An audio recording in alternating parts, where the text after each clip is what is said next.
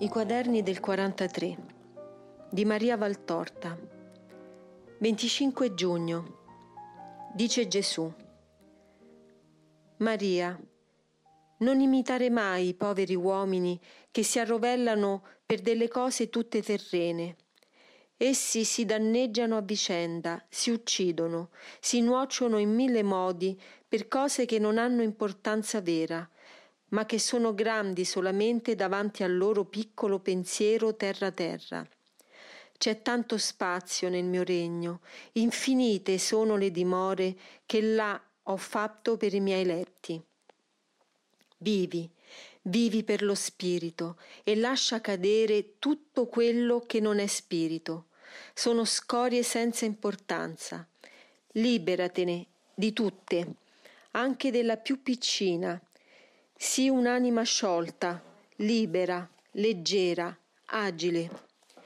Imita gli uccelli creati da me. Ad una rondine, per riposare un momento dal gran volo, basta una pagliuzza sulla cresta dell'onda. Basta ad un usignolo per cantare un ramoscello esilissimo in alto di un albero. Se anche il mare è sconvolto, la rondine non viene sommersa il lieve filo di paglia è sufficiente per sorreggerla fino al nuovo volo. Se anche il sole è poco nel fogliame, all'usignolo basta quel ramoscello per trovare il sole e cantare. Anche tu usa delle cose della terra come l'usignolo e la rondine, come appoggi che aiutano, ma che non sono indispensabili al volo e al canto e che si lasciano senza rimpianto quando non servono più, perché è l'ala e la gola che danno il volo e il canto, e non la pagliuzza o il ramoscello. Anche per le anime è così.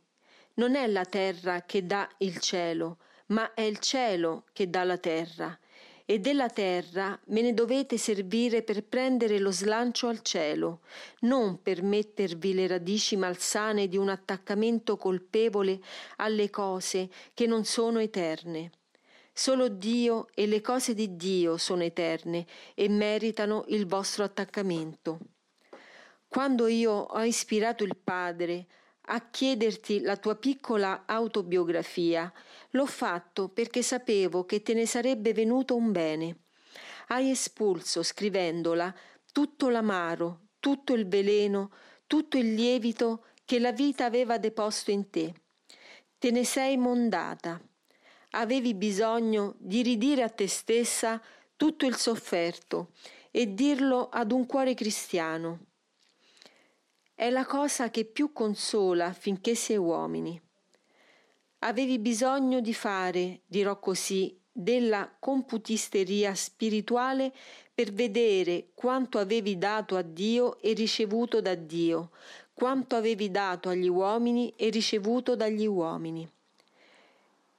Prese una per una, le cose della vita sono o troppo nere o troppo rose e si è indotti delle volte in errore nel valutarle.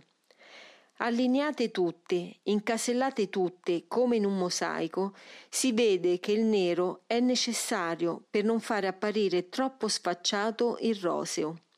Si vede che tutto rientra armonicamente nel disegno voluto dalla bontà stessa per voi e che quanto avete ricevuto da essa è infinitamente di più di quanto avete dato sia a Dio che al prossimo. Cadono allora gli egoismi, le superbie, i rancori e l'anima diviene riconoscente, umile, caritatevole, raggiunge il completo perdono.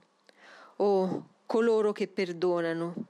Essi sono la mia copia più somigliante, perché io ho perdonato tutti e continuo a perdonare. Allora l'uomo diviene spirituale.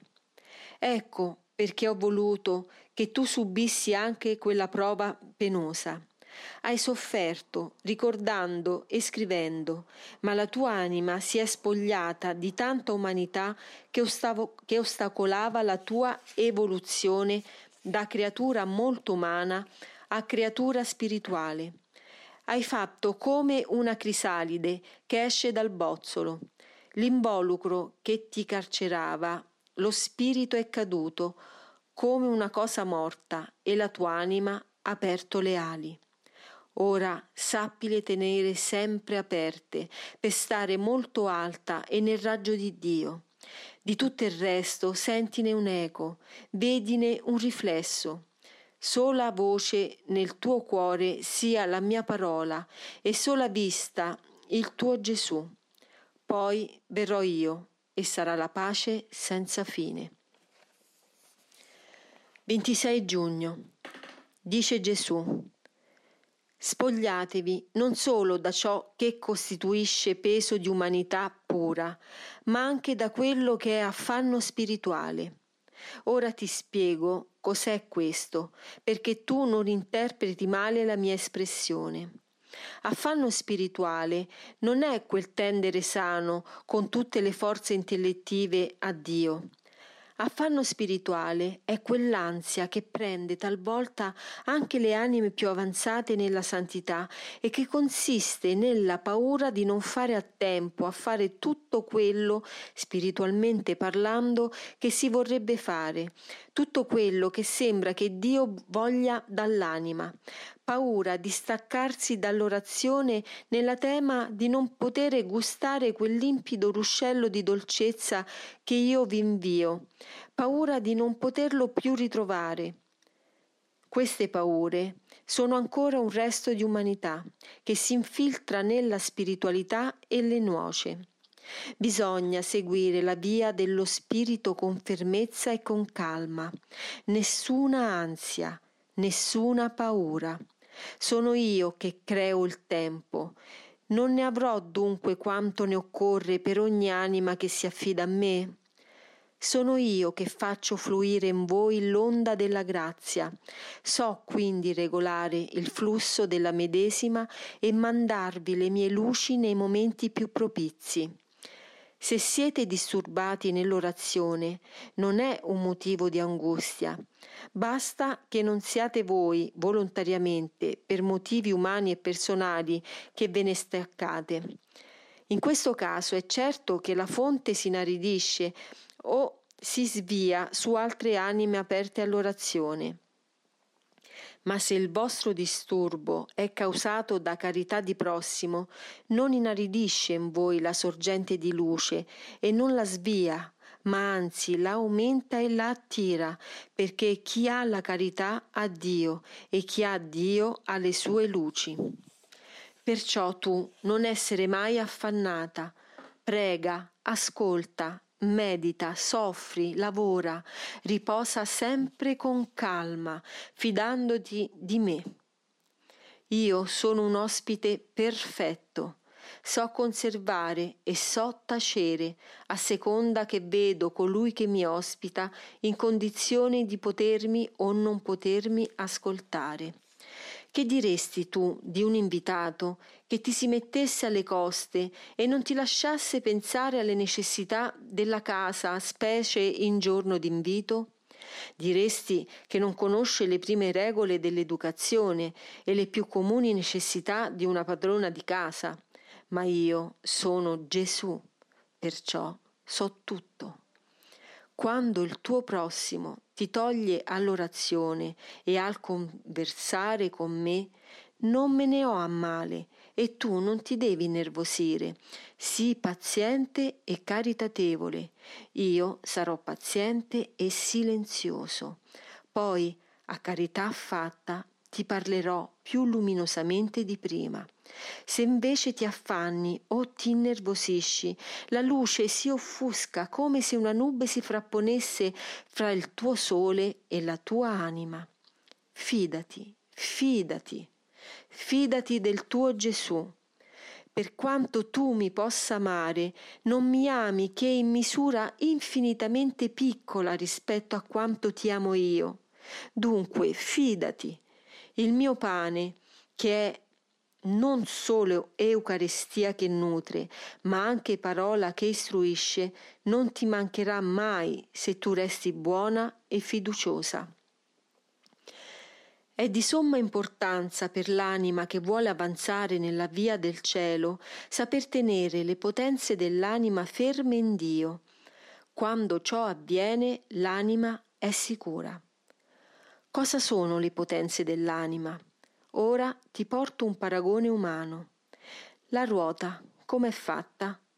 Di un cerchio, di tanti raggi infissi nel cerchio, di un anello che riunisce i raggi e li fa ruotare intorno ad un perno. In tal modo la ruota serve. Se qualcuna delle parti è rotta, serve male, ma se è rotto l'anello che tiene i raggi, la ruota non serve affatto. Ed ora attenta, piccola Maria, che ascolti il tuo maestro. Il cerchio è l'umanità che raccoglie tutte le potenze morali, fisiche e spirituali che sono in un essere creato. È la fascia che aduna tutto di un uomo. I raggi sono i sentimenti che si concentrano in un mistico anello, lo spirito che li raccoglie e che li irraggia, poiché è operazione doppia. Il perno è Dio. Se l'umanità è lesionata da carie carnali, i sentimenti restano slegati e finiscono con lo spol- sparpagliarsi nella polvere. Ma se è rovinato lo spirito o anche semplicemente disimperniato dal suo pernio, allora il moto mirabile dell'essere creato da Dio si ferma e subentra la morte. Perciò non uscire mai dal fulcro divino è necessità assoluta per l'anima che vuole meritare il cielo. La tua umanità si presti pure ad aiutare il prossimo, si affatichi al suo servizio, è carità ma i tuoi sentimenti non cessino di convergere allo Spirito e partire dallo Spirito. Così si alimenteranno di Dio e porteranno anche nelle umili faccende l'impronta di Dio, poiché il tuo spirito è e deve rimanere imperniato su Dio, fulcro divinissimo di tutto il creato, fulcro soavissimo della tua anima che ha trovato la sua via. Quando le potenze dello Spirito sono fisse in Dio, credi pure che nessuna forza le può togliere di là. Il moto diviene sempre più vorticoso e tu sai che c'è una forza che appunto è detta centrifuga, che attira sempre più verso il centro le cose quanto più moto è verticoso. L'amore è quello che dà il moto. Lo spirito fisso in Dio ama Dio suo fulcro. Dio ama lo spirito imperniato su di lui e questo duplice amore aumenta il moto verticoso, la corsa alata il cui termine è l'incontro nel mio regno fra lo spirito amante e il suo creatore. 27 giugno. Dice Gesù. L'occhio umano non può fissare il sole, mentre può guardare la luna. L'occhio dell'anima non può fissare la perfezione di Dio quale essa è, ma può guardare la perfezione di Maria. Maria è come la luna rispetto al sole, ne è illuminata e riflette su voi la luce che l'ha illuminata, ma addolcendola di quei mistici vapori che la rendono sopportabile alla limitata vostra natura. È per questo che io ve la propongo da secoli come modello per voi tutti, che ho voluto miei fratelli appunto in Maria. È la madre. Che dolcezza per i figli guardare la madre. Ve l'ho data per questo, perché poteste avere una dolce maestà, la cui splendidezza fosse sufficiente a rapirvi, ma non ad abbacinarvi. Solo ad anime speciali che ho scelto per motivi insindacabili ho mostrato me stesso nel mio fulgore di Dio uomo, di intelligenza e perfezione assoluta. Ma insieme a quel dono ne ho dovuto dare un altro che le rendesse capaci di sopportare la mia conoscenza senza rimanere annichilite mentre Maria la potete tutti guardare, non perché ella sia simile a voi, oh no, La sua purezza è tanto alta che io, suo figlio e Dio, la tratto con venerazione. La sua perfezione è tale che l'intero paradiso si inchina al suo trono, sul quale scende l'eterno sorriso e l'eterno splendore della nostra Trinità. Ma questo splendore che la compenetra e india più d'ogni altra creatura è soffuso dai veli candidissimi della sua carne immacolata, per cui ella raggia come una stella, raccogliendo tutta la luce di Dio e diffondendola come una luminosità soave su tutte le creature. E poi ella vi è in eterno madre, e della madre a tutte le pietà che vi scusano, che intercedono, che ammaestrano pazientemente. Grande la gioia di Maria quando può dire a chi l'ama ama mio figlio. Grande la mia gioia quando posso dire a chi mi ama ama mia madre e grandissima è la vostra gioia quando vediamo che staccandosi dai miei piedi uno di voi va a Maria, o staccandosi dal grembo di Maria uno di voi viene verso di me perché la madre giubila di dare altri innamorati al figlio e il figlio giubila di vedere amata da altri la madre. La nostra gloria non cerca di sopraffarsi, ma si completa nella gloria dell'altro. Perciò ti dico, ama Maria, ti do a lei che ti ama e che ti illuminerà unicamente con la suavità del suo sorriso.